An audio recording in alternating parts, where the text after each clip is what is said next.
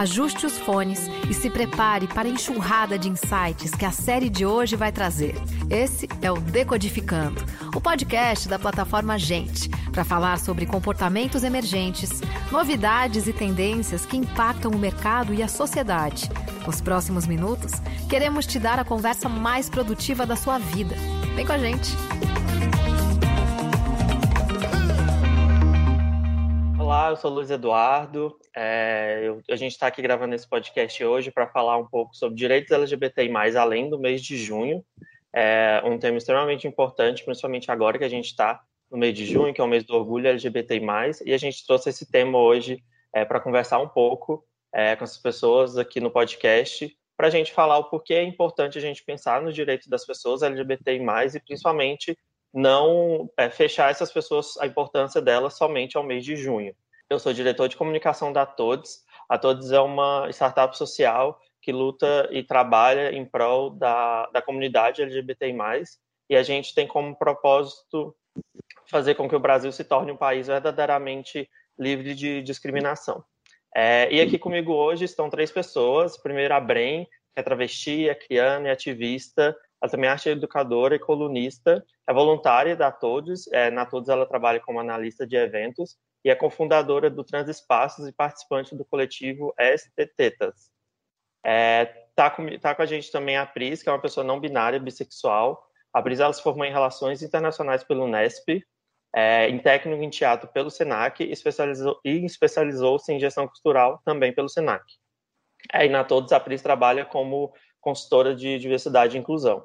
E também está o Cleverton, que é conhecido lá em Porto Velho como Tom, que ele é bio-homem, gay, advogado, mestre em administração pública e doutorando em ciências jurídicas pela Univale. Ele ocupa a presidência na Comissão de Diversidade Sexual da OAB Rondônia e, e é professor na Faculdade Católica de Rondônia também. E, como na todos, ele trabalha como analista jurídico. É, então, bem-vindo, gente. Obrigado por, por estarem aqui participando também é, desse podcast. E para a gente começar a falar sobre os direitos LGBT mais, LGBT mais além do mês de junho, eu quero começar fazendo uma pergunta para o Tom. É, Tom, eu queria entender um pouco sua opinião, enfim, sobre o panorama atual da igualdade de direitos da população brasileira LGBT e não só pensando de, pensando de um ponto de vista legal, mas como esses, esses direitos são aplicados na prática, como as pessoas podem reivindicar eles na prática. Olá, Luiz. Muito obrigada pelo, pelo convite. É um prazer estar aqui é, é, debatendo esse tema, ainda mais em, em, um momento que nos encontramos, né, política e culturalmente, aí, então, é, nos resistindo, né? Nós temos aí que sempre é, é lutar por essa existência. Bom, quanto a essa questão, eu é, proponho duas análises, né? Quando a gente faz uma análise na perspectiva dos direitos civis, dos direitos previdenciários, direitos trabalhistas, por exemplo, eu afirmo que a gente encontra um panorama otimista para essa igualdade entre as pessoas gays, lésbicas e héteros. Tá? Há hoje diversas leis municipais, estaduais e federais que reconhecem os mesmos direitos dessas relações heteroafetivas às relações homoafetivas. Então, para que esse direito possa ser aplicado, as pessoas vão ter que ter uma relação é, reconhecida pelo Estado, né, uma declaração de união estável, o, casamento civil efetivado, e no momento oportuno, quando elas devem ser as destinatárias desse direito, ou quando esses direitos lhes são negados, elas buscam a solução via o Poder Judiciário. O nosso Poder Judiciário hoje, atualmente, é, num cenário macro, tá? a gente vem contando diversas é, decisões favoráveis a esse reconhecimento. O ponto frágil que eu, que eu vejo né, nessa questão aí da, da igualdade, desse panorama da igualdade de direitos, como o casamento, por exemplo, é que eles são reconhecidos pelo Poder Judiciário e não necessariamente por uma lei. Né, o que pode trazer para nós aqui uma grande insegurança jurídica e ausência dessa estabilidade é, é, futura. E numa segunda análise dessa, dessa pergunta, eu gostaria também de, de, deixar claro que a gente vem verificando que esses direitos hoje, nessa pauta igualitária, eles são reconhecidos desde que culturalmente, exista uma igualdade também no padrão de comportamento. E aí que a gente começa a encontrar uma, uma pauta de resultado preocupante para a nossa luta, que também englobam é, travestis, é, pessoas é, trans, a, a, os queers, intersexos, entre todas as outras né, siglas aí, letras que, que compõem o nosso LGBTQIA+. Porque esses movimentos civis de igualdade, que é decorrente dos anos 50 e seguinte, eles conseguiram consolidar, por exemplo, o casamento, eles conseguiram consolidar o impedimento de discriminação no espaço de trabalho, o direito à ameação é, é, de bens, mas eles não conseguiram ainda promover uma verdadeira transformação no nosso padrão de reconhecimento de comportamento sexual e gênero dissidente àquilo que é dito normal. Então, quando a gente começa a incluir essas demais letras, quando a gente começa a incluir esses demais é, é, é movimentos, a gente começa a verificar que o nosso rol de conquistas ele é muito reduzido. Tá? O STF, por exemplo, ele tem casos muito importantes para julgar que ele ainda não julgou, como, por exemplo, a, a ação que está é, relacionada ao acesso ao banheiro feminino para as mulheres trans. Esse tema ele é extremamente importante para que eu possa ilustrar essa fala aqui minha. Por quê? Porque o que a gente, é, é, o que se busca nessa ação, por exemplo, não é uma igualdade de direito, mas sim uma política de justiça de reconhecimento de um direito fundamental que a pessoa trans tem a sua autodeterminação.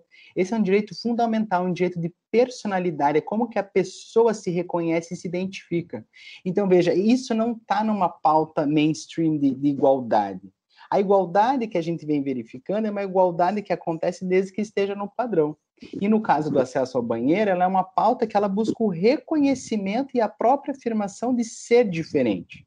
E para isso a gente precisa de toda uma revolução em como a sociedade reconhece essa existência de gêneros.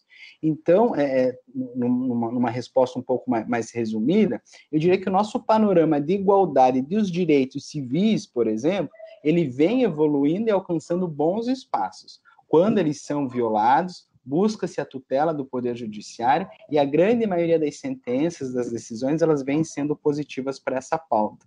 Agora, quando a gente fala numa outra pauta, numa pauta de dever do Estado, numa pauta de dever dos particulares em reconhecerem um outro com toda a dignidade que ele tem que ser reconhecida, aí sim nós estamos numa situação de que o panorama é muito crítico para o nosso para a nossa realidade hoje, infelizmente. E aí a gente precisa sempre estar tá, tá pautando e estar tá, é, requerendo né, uma educação mais livre, né, uma sociedade mais libertária, que esteja relacionada com as nossas é, realidades.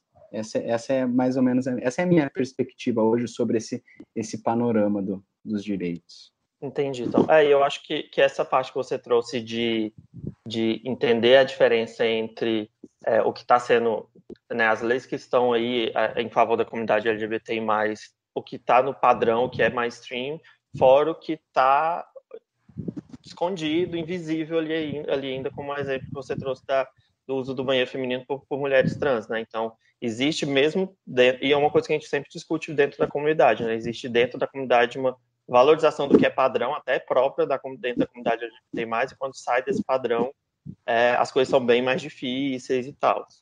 É, tá, dito isso, eu queria ouvir, mas aí eu queria agora ouvir da Pris e também da, da Bren, você também, então depois se você quiser falar, que a gente, eu estava lendo umas pesquisas e agora durante o período de isolamento social teve um aumento em casos de LGBT mais fobia, é, muitas vezes motivado porque as pessoas estão em casa, estão em casa com as pessoas que são seus agressores, enfim. É, e principalmente esse caso de LGBT mais LGBT mais atingiram principalmente é, mulheres trans. Então teve um aumento no homicídio de, de mulheres trans e de pessoas trans no geral, é, comparado né, ao mesmo período do ano passado. Aí eu queria entender, principalmente de você, Bren, é, qual a sua visão sobre isso, por que você acha que tem, é, é, esse aumento está acontecendo agora em, em, períodos de pandemia. Se é realmente essa questão das pessoas estarem obrigadas a estar dentro de casa, ou se você vê algum outro motivo para esse aumento. Primeiro, boa tarde, Du, boa tarde, Tom e Pri. A priori, assim, né, do, do, que eu vejo da minha concepção, primeiro de tudo é a nossa existência. Começa aí. Por a gente existir, a gente já, tá, já, é, já é um ser odiado pela sociedade. E aí, nesse período de pandemia, as pessoas estão tendo muito mais acesso à internet. E corpos transvestis gêneros estão ocupando cada vez mais espaços em mídias, em redes sociais. E elas, essas pessoas agressoras, na sua grande maioria, homens, que entendem que da, da existência do nosso corpo e veem o nosso corpo ganhando uma certa visibilidade ganhando um certo espaço na sociedade, é, aumenta-se o ódio e até mesmo o medo, porque transfobia é medo de pessoas trans, né? É uma fobia, é um medo de pessoas transvestigêneres, e resolve nos matar só por sermos um corpo que está quebrando a tradicional família brasileira. E que muitas das vezes, quando isso acontece, é até mesmo pessoas da própria família, um namorado, um marido, ou até mesmo um, um, uma pessoa que foi fazer um programa com uma, com uma pessoa trans, com uma mulher trans, e não gostou do, do, do que aconteceu, ou gostou, como um caso que aconteceu, é, um dos primeiros que aconteceu esse ano, que foi na, na, desse, desse período de pandemia. Foi uma mana trans em São Paulo, em que ela estava atendendo dentro da sua casa, e após o atendimento, o cara matou e saqueou ela só por ser trans. Foram achar o corpo dela três dias depois e também o discurso de ódio que está cada vez mais presente na nossa sociedade. O, o ataque às pessoas trans, a retirada de direitos de pessoas trans, é, de, isso saindo da, da, palavra de pessoas que têm certo poder no nosso Brasil, acaba fazendo com que esse ódio aumente, que essa repulsa e esse medo seja uma, uma grande crescente na nossa sociedade e devido à pandemia, tudo que está acontecendo e, esse, e essa, essa grande enxurrada de informações que as pessoas estão adquirindo nesse período faz com que aumente o ódio e que vá de fato a caça às pessoas trans que principalmente as que trabalham na rua nesse período de pandemia porque não tem como se sustentar e que dependem da da, da, da prostituição para terem sua renda, né? E enfim isso tudo é, que você falou e, e, realmente esse esse medo e, e, e esse poder que essas pessoas acham que tem, né, de poder é, enfim, maltratar, matar, bater, enfim, pessoas trans, acho que influencia muito também o fato delas acharem ou saberem que elas não vão sofrer nada com isso. Então, ela vai ali causar algum mal a uma pessoa trans e para ela, né, se ela é no padrão normal ali de branco cis hétero, classe média ou classe alta, ela vai ficar tudo bem, porque com ela não vai acontecer nada, né? Então, ela não se, ela não se preocupa nesse segundo ponto, né? É, o que ela vai fazer com outra pessoa não vai voltar contra ela, né? É, e, e até é... mesmo a questão de, de não ter uma, uma lei, uma política pública que, que de fato incrimine a pessoa que faz um que mate uma, uma, uma pessoa trans, uma mulher trans ou travesti. Então, para além desse, desse processo de ódio, ainda tem a lei que para a gente é inexistente, o apoio, o apoio do Estado o apoio do poder público e da segurança pública para a gente não existe. E isso é mais um fator que faz aumentar esse é, né, nessa pandemia. E até porque não está tendo muito atendimento de polícia referente a isso. Às vezes, quando ocorre é, o, o homicídio de pessoas trans, vai achar o corpo dois dias depois, três dias depois. Porque os vizinhos ou alguém passa por perto e vê, e enfim. É, e entrando um pouco nessa, nessa parte de políticas públicas, eu queria ouvir um pouco da Pris, também que, que enfim, tem conhecimento mais sobre e, e estuda. É, eu queria entender como que você acha que, né, quais as consequências finais. A Brent já falou um pouco, mas também entender quais as consequências fina as finais da gente não ter essas políticas públicas que atendam é, especificamente ou homicídio, agressão de pessoas LGBTI+, sabe? É, e meio que, que isso também talvez sirva como escudo para quem é agressor e, e enfim. Não, com certeza acaba servindo como um escudo, sim. É, queria agradecer o convite para falar aqui. Eu acho que são várias questões que a gente tem que considerar. Vou começar complementando um pouquinho a resposta da Bren, porque as pessoas trans, no geral, também não têm acesso à saúde, né? Também não têm acesso a essas políticas que são, é, vamos dizer assim, estruturantes de uma convivência social, né? Não têm, às vezes, muitas vezes, acesso à assistência social, e a gente tem visto muitas pessoas dizendo, as que têm acesso à internet, por exemplo, a redes sociais, que estão perdendo suas fontes de renda. E aí estão também acabando tendo que voltar para casa dos pais, e, e, os pais geralmente LGBTfóbicos. Então, isso tem essa questão. Quando a gente fala especificamente das políticas públicas, eu acho importante a gente não cair na, naquela falácia, né, de achar que os problemas são simples de resolver, porque os problemas que a gente tem, que deveriam estar na agenda hoje em dia, são problemas complexos, né? Se a gente pensar a questão da segurança que a gente está tratando aqui, não basta a gente pensar numa política que vá trabalhar um ponto só e achar que ela vai resolver o problema, porque o problema tem várias causas. E para saber as causas, a gente precisa justamente de políticas estruturadas, e aí isso acaba virando um ciclo, né? Eu não tenho políticas que atacam as causas certas porque eu nem sei quais são as causas certas. E a consequência direta de não atacar as questões, é, por exemplo, de segurança das pessoas LGBT, é que elas não diminuem, né? Pelo contrário, os casos de violência eles só aumentam. Então, eu creio também que uma das consequências é que gera uma sensação de que é uma questão menor, né? Que a vida das pessoas LGBT é uma questão menor, o que fica muito evidenciado quando a gente começa a falar, por exemplo, do assassínio de pessoas trans ou de outras pessoas LGBT, e aí as pessoas vêm com aquele discurso de ai, as pessoas são assassinadas todo dia, a gente não precisa falar de grupos separados. Peraí, não é bem assim. E acho que uma outra coisa também que, né, que eu creio que é gerada pela falta de ações, é uma certa visão de impunidade, como a Bren estava dizendo. Então, se eu sinto que a questão da morte das pessoas LGBT é uma questão menor e eu sei que não vai acontecer nada comigo, então eu vou me sentir muito mais motivado, ou motivada, ou motivade a cometer um ato de violência contra essa pessoa. Sim. É, e eu acho que, que entra muito dentro, dentro disso que você falou, Pri, é, eu acho que entra muito a questão da gente não. É, hoje em dia, uma pessoa LGBTI, ela, quando ela tem essa vontade de denunciar, por exemplo, uma agressão que ela sofreu, muitas vezes ela não sabe o que, que ela faz, onde ela vai, quem que ela vai recorrer, se é a polícia, enfim, se é um boletim de ocorrência, se ela, o que, que ela faz. E eu acho que também por isso é, acaba que a gente não tem dados concretos e, e números confiáveis sobre é, a quantidade de casos de LGBT mais fobia, de transfobia, enfim, aqui no Brasil, sabe? E eu acho que essa falta de preocupação com esses dados, é, né, enfim, vem muito também desse, desse medo das pessoas não terem medo, enfim, de, de denunciarem, mas também uma preocupação, uma baixa preocupação pública de, de se preocupar com isso, sabe? Se preocupar com a importância desses dados e como pode usar esses dados depois. É, aí eu queria ouvir de vocês, se vocês é, enfim, tem alguma opinião sobre essa questão dos dados e a importância desses dados é, para a gente, para a comunidade LGBT mais no geral, tanto para os nossos direitos, enfim. Então, é, a primeira causa da falta de dados né, é justamente que não existe uma política de geração de dados. É exatamente isso que você acabou de pontuar. E isso gera o quê? Gera o ciclo vicioso, porque se eu não tenho dados, eu também não tenho fundamentos para pensar as políticas que a gente acabou de falar. Então, eu não combato o problema e aí ele só aumenta, né? E como ele aumenta, a gente continua não tendo dados e isso vira um ciclo. E aqui, quando a gente fala disso, pode parecer uma coisa abstrata, mas a gente está falando de vidas de pessoas que se perdem, né?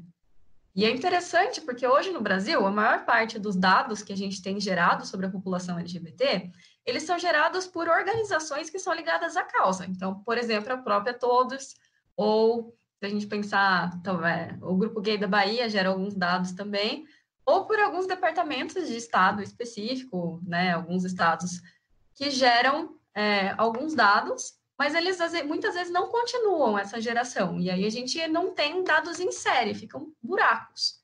E aí a gente não consegue analisar a evolução disso porque a gente não tem essa série de dados. E a segunda causa que eu apontaria para essa falta de dados é justamente que as pessoas não denunciam ou porque elas têm medo de, do tratamento que elas podem receber. Não poucas vezes a gente ouve as pessoas reclamando dos tratamentos que elas recebem quando vão denunciar, pelo medo né, de, sofrer, de sofrer represálias das pessoas agressoras, ou porque elas acreditam que o processo não vai levar a nenhum lugar, porque a gente estava falando agora, então, dessa questão da impunidade. Né? Uma outra possibilidade ainda é que as pessoas não queiram encontrar a pessoa agressora novamente. Porque às vezes, durante o processo, elas acabam tendo que se encontrar, ficar frente a frente, e ela não quer passar por essa situação. E muitas vezes ainda, porque as pessoas agressoras são pessoas da própria família da pessoa LGBT. E aí ela pode optar por não denunciar por várias razões, para não prejudicar a família, né? às vezes, porque ela não tem outro lugar para ir, para onde que ela vai, né? ela mora ali, ela vai, vai mudar para a rua ou porque ela não tem apoio da própria família para realizar essa denúncia. Então, eu vou denunciar o meu agressor e vou causar esse né, buraco na minha família, vamos dizer assim. Então, muitas vezes a pessoa acaba optando por não denunciar e isso acaba não virando um dado também. Bem, então, vocês têm alguma consideração, algum outro ponto? Por que vocês acham que é tão difícil assim para as pessoas LGBT mais denunciarem de fato ou encontrarem esse caminho de denúncia? Ah, é totalmente o que a Pri falou. Concordo muito com ela a Pri trouxe informações é, é, bem importantes e, e, relevantes, por certo, ainda mais quando ela fala nessa ausência da, da abstração. É, eu atuo é, em bastante casos é, junto com pessoas LGBTQIA+, que sofrem esse tipo de violência, e a gente, na prática, vai até a, a delegacia, que sempre é a nossa primeira orientação, para poder realizar o boletim de ocorrência, né, para fazer a informação. Quando nós chegamos nesses espaços, a, a, recepção nunca é boa. A recepção sempre é uma recepção onde parece-se que. Não, não importa se é o, a pessoa que chega lá, parece que a recepção sempre é a mesma, seja de um furto, seja de um, de um estupro, enfim. É uma recepção muito é, é fria. E, ao mesmo tempo, em algumas situações, a gente se vê eu, enquanto advogado, quando estou junto com, a pessoa que estou acompanhando, é, a gente vê profissionalmente que muitas vezes a pessoa ofendida ela é colocada no lugar de culpado. As perguntas que são feitas pelos, pelos, pelos profissionais, servidores, servidoras que atuam, muitas vezes elas colocam essa pessoa em constrangimento. E aí, de novo, a gente tem que sair, é, como a Pris muito bem colocou, dessa, dessa abstração é uma vida que está ali, é uma pessoa. Uma pessoa que passou por uma determinada violência, ela merece todo o respeito de ser recebida tal qual, né? como uma pessoa que foi, que teve seu direito é, tolhido. Quando a gente consegue superar esse primeiro momento do atendimento, nós vamos fazer a ficha, o boletim de ocorrência. Nessa ficha não existe nenhum campo, primeiro, para inclusão de nome social. Então, se a pessoa é, é, que chega ali, ela, ela tem um nome social, ela já vai encontrar essa primeira dificuldade. Então aí já cria uma barreira. Segundo, não existe nenhum campo onde seja a possibilidade da inserção de que o crime é um crime de ofensa pela diversidade sexual ou de gênero. Então nós não temos nem, nem como inserir a informação para que essa informação talvez pudesse ser um dado. É, eu participei e acompanho diversas reuniões é, públicas visando alterações desses cadastros. E até hoje a gente não conseguiu nenhuma aprovação que pudesse inserir o campo de crime de homofobia, transfobia, é, é, lesbofobia. E aí, depois que a gente consegue passar por todas essas fases, aquele boletim de ocorrência fica em algum canto que ninguém sabe. Eu, como sou profissional do direito, eu consigo, é, através do meu conhecimento e da, da, né, da, minha, da minha atividade, reconhecer alguns lugares onde possa fazer com que esse boletim de ocorrência realmente ande. E aí a gente começa a conversar com os delegados e com as delegadas. Quando a gente chega nesse momento, para conseguir convencer o delegado, normalmente é, é mais difícil quando existe essa, esse comportamento é, é, é masculino é, padronizado, convencê-lo de que aquilo se trata de um crime de ofensa sexual e não do, simplesmente do, de uma injúria. Ele, a pessoa que está ali, ela foi ofendida em, em toda a sua dignidade. É, é, nós temos que conseguir fazer com que esses, é, esses servidores, esses profissionais, que, que é o primeiro espaço para a defesa desse direito, também compreendam a violência sexual, a violência de gênero que está acontecendo a partir dessas ofensas. E aí, é, a Pris, de novo, Pris, né, muito, é, enfim, acabei nem dando boa tarde para vocês, até peço desculpa a Pris e a Bren, mas enfim, a Pris também trouxe mais uma outra informação importante, a questão da complexidade. Hoje eu aprendi uma frase muito interessante, que para toda questão complexa sempre tem uma resposta simples, direta e objetiva e errada, porque a coisa, é, o, o problema é tão complexo que não dá para isolar e não dá para apresentar uma apenas resposta. Tem que ter toda uma análise é, é, sistêmica sobre aquilo que está acontecendo. Então, a, as pessoas que sofrem essa violência, elas per, perpassam por toda uma estrutura de violência pelo reconhecimento da sua diversidade de gênero ou sexualidade, como a Bren muito bem colocou, né, Bren? Quando você falou assim que a, a, essa questão da transfobia é, é, esse medo da outra pessoa. Então imagina como que a, a, a Bren, por exemplo, enfim, desculpa usar como exemplo, mas uma pessoa travesti chega na, na para ser atendida nesse espaço e quem vai atender tem medo dela. Ora, como é que esse atendimento vai acontecer? Pois é. E, e até mesmo muitas vezes é, pegando um pouquinho do que o Tom falou, quando chega para fazer um boletim de ocorrência, a própria pessoa que está ali, delegado, escrivão, enfim, qualquer um que seja, vai buscar motivos para culpabilizar primeiro a vítima, para depois culpabilizar o agressor. Isso acontece muito. dentro desse caso, por não ter políticas públicas, por não ter profissionais preparados para um atendimento né, é, com uma LGBT mais fobia, e sempre querer jogar a culpa para cima da vítima para o agressor se manter impune, livre, que normalmente é uma pessoa cisgênera, é, muitas vezes branca, em sua grande maioria, em todo aquele contexto político, social, enfim, né? Só reforçando uma coisa que, que foi é, levantada aqui, acho que foi até a Cris que colocou, que é um ciclo vicioso, né? Então aí as pessoas não estão preparadas lá na ponta, né? Quem está ali na ponta na delegacia não está preparado, então a pessoa é, que vai lá denunciar ela ou desiste da denúncia ou igual o Tom falou, aquela denúncia é feita, mas aquele dado não é passado para frente, então sem esse dado lá na frente, o governo, enfim, não tem base para determinar políticas públicas que melhore esse começo do processo. Então, acho que é um ciclo vicioso aí mesmo que, não, não tem fim, literalmente, porque enquanto não mudar uma, uma parte desse ciclo, não, não tiver um desvio ali, esse ciclo vai continuar rodando. É, mas trazendo um, um, ponto um pouco mais positivo, digamos assim, para a nossa conversa, é, recentemente o Ministério da Saúde né, acatou a decisão do STF de aceitar doações de sangue de pessoas LGBTQIA+, e mais recente ainda, é, a, todos os postinhos de saúde, enfim, foram notificados realmente de como proceder para receber essas doações, porque estava tendo esse impasse também, né, entre as pessoas poderem doar de fato, as pessoas LGBTIA+, e as pessoas chegarem no, no posto de saúde para fazer a doação e ainda não poderem doar, sabe? Então, entre a prática e a teoria, estava tendo uma, uma desconcordância aí. E, assim, só que é uma vitória que realmente é uma vitória muito grande para a comunidade LGBTIA+, só que é uma vitória demorada, né? Porque é uma vitória que já poderia ter acontecido há muitos anos, que é uma discussão que já vem sendo levantada pelo, enfim, por muitas pessoas LGBTIA+, médicos da área da medicina, enfim. É uma questão demorada que demorou a acontecer e demorou e não só essa, mas acho que muitas outras questões, principalmente voltadas para a nossa comunidade, são muito demoradas aqui no Brasil. E eu queria saber de vocês, ouvir a opinião de vocês sobre isso. Por, por um primeiro, por que, que vocês acham é, que existe essa demora aqui no Brasil de olhar para pessoas LGBTIA+, e, e meio que voltando um pouco ao tema, é, agora nos últimos anos é, a, a, gente é só é visto no mês de junho, né? Fora do mês de junho, a, as marcas, governo, outras pessoas, enfim, esquecem que a gente existe.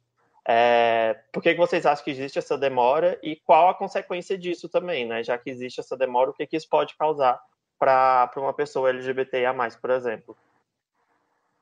Como pessoa bissexual e não binária, eu não sou vista nem em junho. que dirá Exato, existe a invisibilidade dentro da própria comunidade, né? Mas eu acho que é uma questão cultural. É, o Brasil é um país bastante conservador, né? E a gente não tem uma educação que ela seja pensada para a diversidade. E aí não só a diversidade de pessoas LGBT, mas diversidade de gênero, de raça, de etnia, de geração, de orientação sexual, ou mesmo relacionada às pessoas que tenham algum tipo de deficiência, né? Sempre que as pessoas se distanciam do que a gente, do que é entendido, né, socialmente como normal, como a Bren falou, elas são repreendidas socialmente de, de alguma forma, né? Então, seja pelo preconceito, pela discriminação, alguma forma de violência, pela exclusão.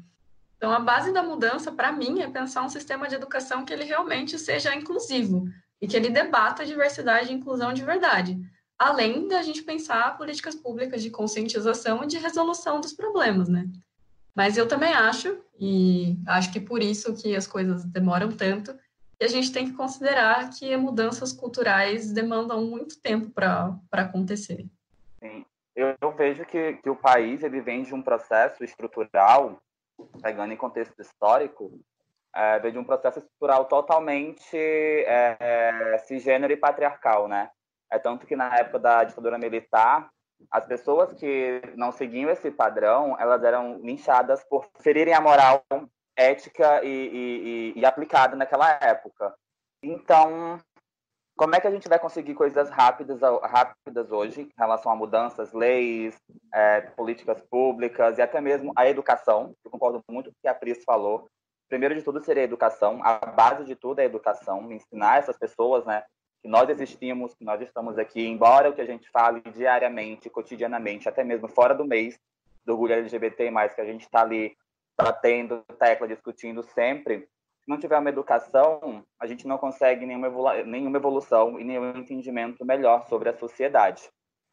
E aí, devido a, a essa estrutura social e cultural que nós vivemos no Brasil, é, eles vão primeiro olhar para os pontos que, que, que, que demandam num, num, processo estrutural que já vem do Brasil há muito tempo atrás, que primeiro é o que vale a pena, depois é que vão pensar naquelas na, nas ditas minorias, segundo eles, né, que é, na visão disso, já conversando com algumas pessoas bem mais da, da bem da antiga aqui no Acre, é, essas pessoas elas creem que nossas pautas, que nossas realidades, nossas vivências, elas não são tão importantes para o Estado, porque a gente é minoria, porque a gente só pensa em, em, em, baderna, em festa, até mesmo o próprio mês de junho, mês de junho é considerado um carnaval fora de época, já ouvi isso de muita gente, reproduzindo fala de outras pessoas, né? É, já ouvi muita coisa dizendo isso, que é um carnaval fora de época, e até mesmo as marcas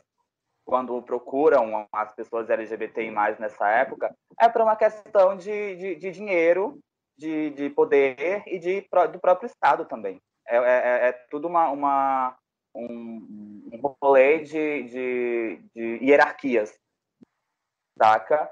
Primeiro pensar naqueles que estão em cima e que alimentam todo um Estado, todo um governo, toda uma estrutura, resolver tudo que está lá em cima primeiro, para depois, quem sabe, se sobrar um tempo, alguma coisinha, e tal, pensa na, na, na, na comunidade LGBTI+. Enquanto isso não acontece, a gente vai sendo morta, a gente vai sendo expulsa de casa, a gente vai sendo agredida fisicamente, sexualmente, verbalmente, em, em vários âmbitos que nós, pessoas LGBTI+, sofremos no nosso cotidiano. É, eu só queria fazer um, um comentário. Quando a, a, gente faz a análise, né, a partir das decisões do STF, a partir das leis, a gente está fazendo assim um, uma análise da, dessa ciência jurídica, né, desse, desse direito aí chamado no senso comum. E o que acontece quando a gente já analisa isso é porque nós estamos verificando como que essas manifestações sociais que organizam a sociedade, como que essas é, é, como que esse direito observa e, e, e, analisa todas as manifestações que são respeitadas pelo coletivo, nós já estamos conseguindo verificar uma mudança no próprio comportamento da sociedade. Então, essa questão da, da do, do, STF, agora no reconhecimento da, é, das doações de sangue por homens que né, fazem sexo com outros homens, isso é, reflete que há, está tendo sim uma modificação da forma com que a gente está se organizando socialmente. E, e é aí que, que nós temos que ter o nosso foco. Então, se isso é tão demorado, se isso é, é, demora tanto tempo para chegar nisso, é porque nós temos também toda uma história, uma estrutura, por exemplo, de construção de uma ditadura que durou é uma década, né, uma boa porcentagem de anos, que acabou sendo e construído uma sociedade pautada num comportamento masculino, onde ele tem que estar sempre refletindo essa força, tem que estar sempre refletindo essa, essa conduta penetrativa entre um homem e uma mulher, nunca um homem podendo ser penetrado. Então, quando há uma proibição de penetração ao homem, dentro do espaço social, todas essas proibições de penetrações elas vão continuar por décadas até que a gente consiga modificar toda uma nova geração para que reconheça que não há problema em penetração anal entre homens. Então, veja, aí quando a sociedade consegue acompanhar isso, aí sim o Poder Judiciário começa a decidir e as leis começam a modificar. Então, eu vejo que essa demora, ela, ela teve toda uma construção de um período, e hoje a nova geração, a geração que está vindo aqui, ela não mais consegue se comportar daquele outro jeito masculino que era o comportamento é, da, dessa época da ditadura, que né, por muitos anos aí continuou no Brasil. Sim, é, eu acho que, que a importância, igual o Tom falou, é, dessa organização desse movimento social e, e, de organizações como a Todes, enfim, tantas outras organizações que, que existem hoje aqui no Brasil, é, a, essa organização delas mesmo, de fato, eu acho que ajuda a, a, fazer essa roda girar, sabe? Ajuda a mostrar que a gente é um movimento, a comunidade LGBT+, é um movimento organizado que entende os seus direitos, entende os direitos que devemos ter também, pelos quais a gente quer lutar, assim. Então, acho que, que essa, acho bem positiva essa evolução desse, dessa crescente desses movimentos e de, de movimentos cada vez mais organizados, é, de entender que, que é só por meio dessa organização da própria comunidade que, que ainda hoje é uma comunidade né, é muito a gente se organiza, só que, igual a Pris falou no, começo de uma fala dela, a gente ainda invia, inviabiliza muitas pessoas dentro da própria comunidade, a gente ainda, é, enfim, a comunidade LGBTIA+, ainda é muito transfóbica, a própria comunidade LGBTIA+, é muito, muito bifóbica, por exemplo, então a gente, é, muitas vezes eu acho que é importante para a comunidade a gente olhar para dentro também e ver os nossos comportamentos, não é só porque eu sou um homem gay que eu posso falar qualquer coisa que tá tudo certo. Não, sabe? Eu também, como homem gay, tenho que aprender. Enfim, todo mundo dentro da comunidade tem que aprender. Eu acho que é muito olhar para a gente, como a gente se respeita, como a gente se entende, é, para a gente conseguir juntos, conseguir realmente lutar por esses direitos é, que, que, são tão importantes para nossa vida, sabe? Porque é aquela coisa, pessoas LGBT mais estão morrendo de fato, sabe? Então, não é um, um, um, uma coisa pequena, sabe? São vidas, a gente está falando sobre vidas aqui, então é muito, muito maior do que nós próprios, assim. E eu acho que é uma coisa também é, que, que isso vai um pouco além da gente, muitas vezes, de, enfim, todos esses direitos que estão sendo conquistados agora, vai muito além de que a gente sabe que, como é uma coisa cultural, igual vocês falaram, não é uma coisa que vai ser feita da noite para o dia. Então, é, uma, é um, um, um mundo aí, digamos assim, que, que né, talvez não é a gente que vai ver, talvez não nem nossos filhos, talvez a terceira geração depois da gente realmente vai conseguir ver esse mundo mais evoluído e tudo, que é uma, uma construção que já tem, está sendo feita há muitos anos, até muitas pessoas vieram antes da gente, morreram antes da gente, lutaram antes da gente, a gente está aqui lutando agora e outras pessoas vão lutar lá na frente, né? Tem uma pesquisa que, que fala sobre essa relação da igualdade de gênero e direitos LGBTI+, que nós só vamos conseguir, de fato, uma equidade de, de, de gênero e mudança na sociedade daqui a no mínimo 80 anos. Tipo, sabe, ainda tem média 80 anos de luta para a gente conseguir uma sociedade com equidade e direitos igualitários para todos. Então a gente nunca vai ver isso acontecer. Ai, amada, eu vou me congelar. Não, e a igualdade racial é só daqui a 20, 124 anos. Imagina aí, sabe? São mais de, de, de, de 10 décadas para conseguir um, uma igualdade de raça. E eu acho que é aquela coisa, né? vai demorar, com certeza, igual você falou, Bri, mas não é porque vai demorar que isso deve desestimular a gente. Tá? É, exato, claro, estimular tá. ainda mais, né? Eu acho que estimular ainda mais para fazer esses 80 anos caírem para 60, 40, Sim. Sabe? Sim. Acho que é estimular a gente ainda mais. E eu acho que, que um dos principais pontos assim de luta, principalmente aqui no Brasil, que ao longo dos anos eu acho que virou um assunto bem controverso, assim, é a própria parada LGBTIA+, é, que é a maior parada, a parada de São Paulo é a maior parada do mundo. É, e ao mesmo tempo que a gente, aqui no Brasil, tem a maior parada LGBTA+, no mundo todo, a gente também ainda é o país que mais mata pessoas LGBTA+, ainda é o país que mais mata pessoas trans e travestis, principalmente. Então, acho que, que existe muito essa, essa diferença, né? Aí eu queria ver, ouvir de vocês também um pouco sobre isso. Por que, que vocês acham que existe muito essa diferença entre a gente se mostrar tanto por meio de um evento é, e, e, de uma, um movimento político que é a parada, mas ao mesmo tempo ali fora, muito isso, né? Fora do mês de junho a gente está morrendo de fato, sabe? Eu acho que são várias questões, né? Como a gente estava falando, são todas questões complexas. Mas até algum tempo atrás, o Brasil ele era visto como um país de pessoas cordiais, né?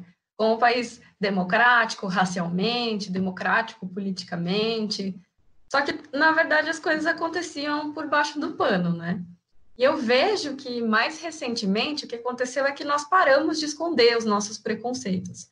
Devido às mudanças no ambiente social, às mudanças na própria política, né, esses discursos de ódio saíram da casinha. E as pessoas elas passaram a se sentir mais confortáveis para demonstrar os seus pensamentos mais, sei lá, obscuros, assim. Especialmente na internet, porque eu tenho a impressão, né, e já vi vários, várias pessoas dizendo que parece que não vai ter consequências quando você fala alguma coisa na internet, né? Porque a pessoa não está ali na sua frente, então parece que nada vai acontecer. E eu acho que toda mudança, ela gera uma reação. Uma reação na tentativa de manter as coisas como elas sempre estiveram. Com mais pessoas se empoderando, se mostrando publicamente, como a gente tem feito, como acontece na parada, a reação vem. E é normal que a reação venha. Mas eu acho que o problema é como ela vem aqui no Brasil, de uma maneira muito violenta, né? uma maneira muito excludente. É, parece que não, mas a gente tem uma visão muito belicosa de, de resolução de conflitos no Brasil, muito violenta. É, se você pegar alguns programas aí televisivos, as pessoas estão sempre brigando, sempre é, indo para esse lado mais, mais violento. E, por outro lado, eu acho que com o aumento das, das, cada vez maior, né, das pessoas que se sentem confortáveis e encorajadas para viverem como elas são, isso é um sinal de que a gente tem alguma abertura, né? Uma abertura que foi construída por essas pessoas que vieram antes de nós. Pelo menos para algumas questões, que é isso que a gente já pontuou, já que, por exemplo, as pessoas transexuais e as travestis, elas não encontram nenhuma abertura, nem no movimento LGBT, nem fora dele, muito menos. É, é muito isso, né? A gente, a, a, enfim, a tecnologia, digamos assim, né, e a internet ajuda muito nisso, da gente conseguir se expressar mais, é, por exemplo, esse podcast mesmo que a gente está gravando aqui, eu acho que é muito importante para que outras pessoas que talvez não tenham tanto conhecimento consigam ouvir, mas também tem esse, esse segundo lado que a Pris falou, né?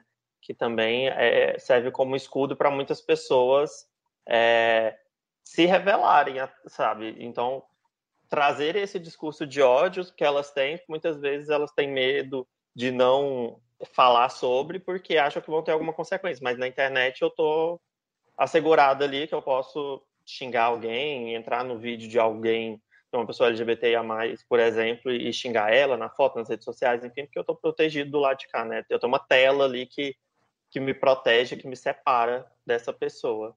E eu queria, partindo um pouco para o encerramento dessa conversa nossa, é, a gente falou muito aqui de direitos e, e, e de, enfim, de como a gente, a gente como pessoas LGBT mais sofre para ir atrás dos direitos, para garantir, né, de fato esses direitos. Mas eu acho que a gente deve contar também, a gente pode contar também com a ajuda de outras pessoas e da população como um todo. Eu acho que, claro, é um trabalho nosso a gente correr atrás, ir atrás dos direitos, só que, enfim, é, se eu vou, sei lá, minha mãe que, que é heterossexual, ela como mãe de uma pessoa é, LGBTA+, por que não o que ela pode fazer, sabe, para garantir e ajudar a garantir os meus direitos. Então, eu queria ouvir de vocês é, que vocês acham sobre isso, de, de até ampliando um pouco essa bolha, digamos assim, normalmente a gente acaba vivendo, né, todo mundo vive dentro da sua bolha de contatos de pessoas próximas com assuntos afins, mas o como você acha, vocês acham, e até dicas práticas, assim, digamos, é, que pessoas da população geral, até outras pessoas LGBTA+, podem é, contribuir para garantir esses direitos é, tão importantes para a gente, assim. Eu acho que uma questão que a gente pode considerar é a questão do lugar de fala, né? Porque o lugar de fala ele é muito mal interpretado, eu imagino, porque a gente tem o nosso lugar de fala, de falar das coisas que a gente sente, né, das coisas que a gente passa, das nossas experiências, mas eu sempre penso que as pessoas deve, devem aproveitar os seus privilégios, né? E privilégio aqui não como uma coisa negativa, mas como é, uma coisa que você tem que, que te coloca numa situação mais confortável.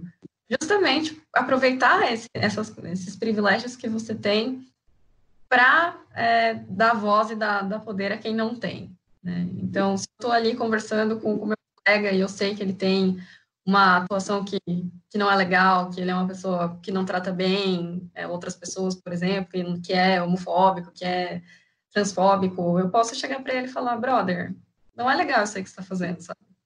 E talvez ele vai me ouvir mais do que ele vai ouvir uma, uma outra pessoa trans, ou talvez ele vai se abrir para ouvir uma outra pessoa trans. Então, eu acho que aproveitar os seus lugares, os lugares onde você está inserido para provocar a mudança é, é uma maneira e se informar, né, também, porque não dá para provocar a mudança sem, sem ter informação de qualidade, sem saber né, do que, que você está falando. Então, eu acho que, que vai pelos dois lados, tanto empoderar quem quem está ali tem as experiências, quanto aproveitar os seus espaços de privilégio para dizer, olha, a gente pode fazer melhor, pode ser diferente para todo mundo, né? Tem isso também, empoderar uma parcela da sociedade não quer dizer que outra parcela da sociedade tem que diminuir, né? Tem que qualquer coisa assim que a gente quer acabar com a população. Não, todo mundo tem espaço, né? A grande questão é essa, que é que todo mundo tenha espaço, todo mundo possa viver de uma maneira legal. Sim, concordo com o que a Pris falou, dessa questão do lugar de fala empoderar. Mas também é muito importante a gente ter empatia e sororidade. Eu acho que são duas palavrinhas que nós devemos carregar, seja comunidade LGBTI+, né, LGBTI+, enfim, qualquer âmbito, é carregar essas duas palavrinhas como, como se carrega, não sei, um bebê, alguma coisa que é muito importante, sabe? Porque sem sororidade e sem empatia, a gente não é praticamente nada, a gente é só um ser humano, muitas vezes rude, preconceituoso, é, machista, agressor, e todo esse, esse, essa grande avalanche que é né, as agressões dentro da, da, da nossa sociedade, as, as, várias formas de agressões. E uma coisa que eu, tô, que eu tenho falado muito nessa, nessa, nessa quarentena é a gente ter um olhar minucioso para o próximo, olhar o próximo é, de uma outra forma, de uma forma mais cuidadosa, é, de não enxergar o outro somente como um corpo que está ali, um corpo diferente, mas enxergar como uma pessoa de fato que passa por problemas, que tem crises, que tem, que tem sonhos, que tem objetivos, que tem metas, que devido a, a, a esse não olhar e essa falta de empatia, essa falta de sororidade, acaba gerando essa, essa grande gama de violência que é a nossa atual sociedade. Se você me permite colocar mais um pontinho, Bren, que vem em relação ao que você está falando, eu acho que escuta ativa também é necessário, né? Porque quando a gente tem sororidade, quando a gente tem empatia, quando a gente enxerga o outro como uma pessoa, a gente tem que se colocar num lugar de escutar. Escutar de verdade o que a pessoa está me dizendo, né? Não fingir que eu estou ouvindo, não ficar ali pensando em outras coisas enquanto a pessoa está falando comigo, mas ouvir aquela pessoa, considerar aquilo. Eu acho que isso está no, no, sei lá, na raiz da construção de uma sociedade melhor.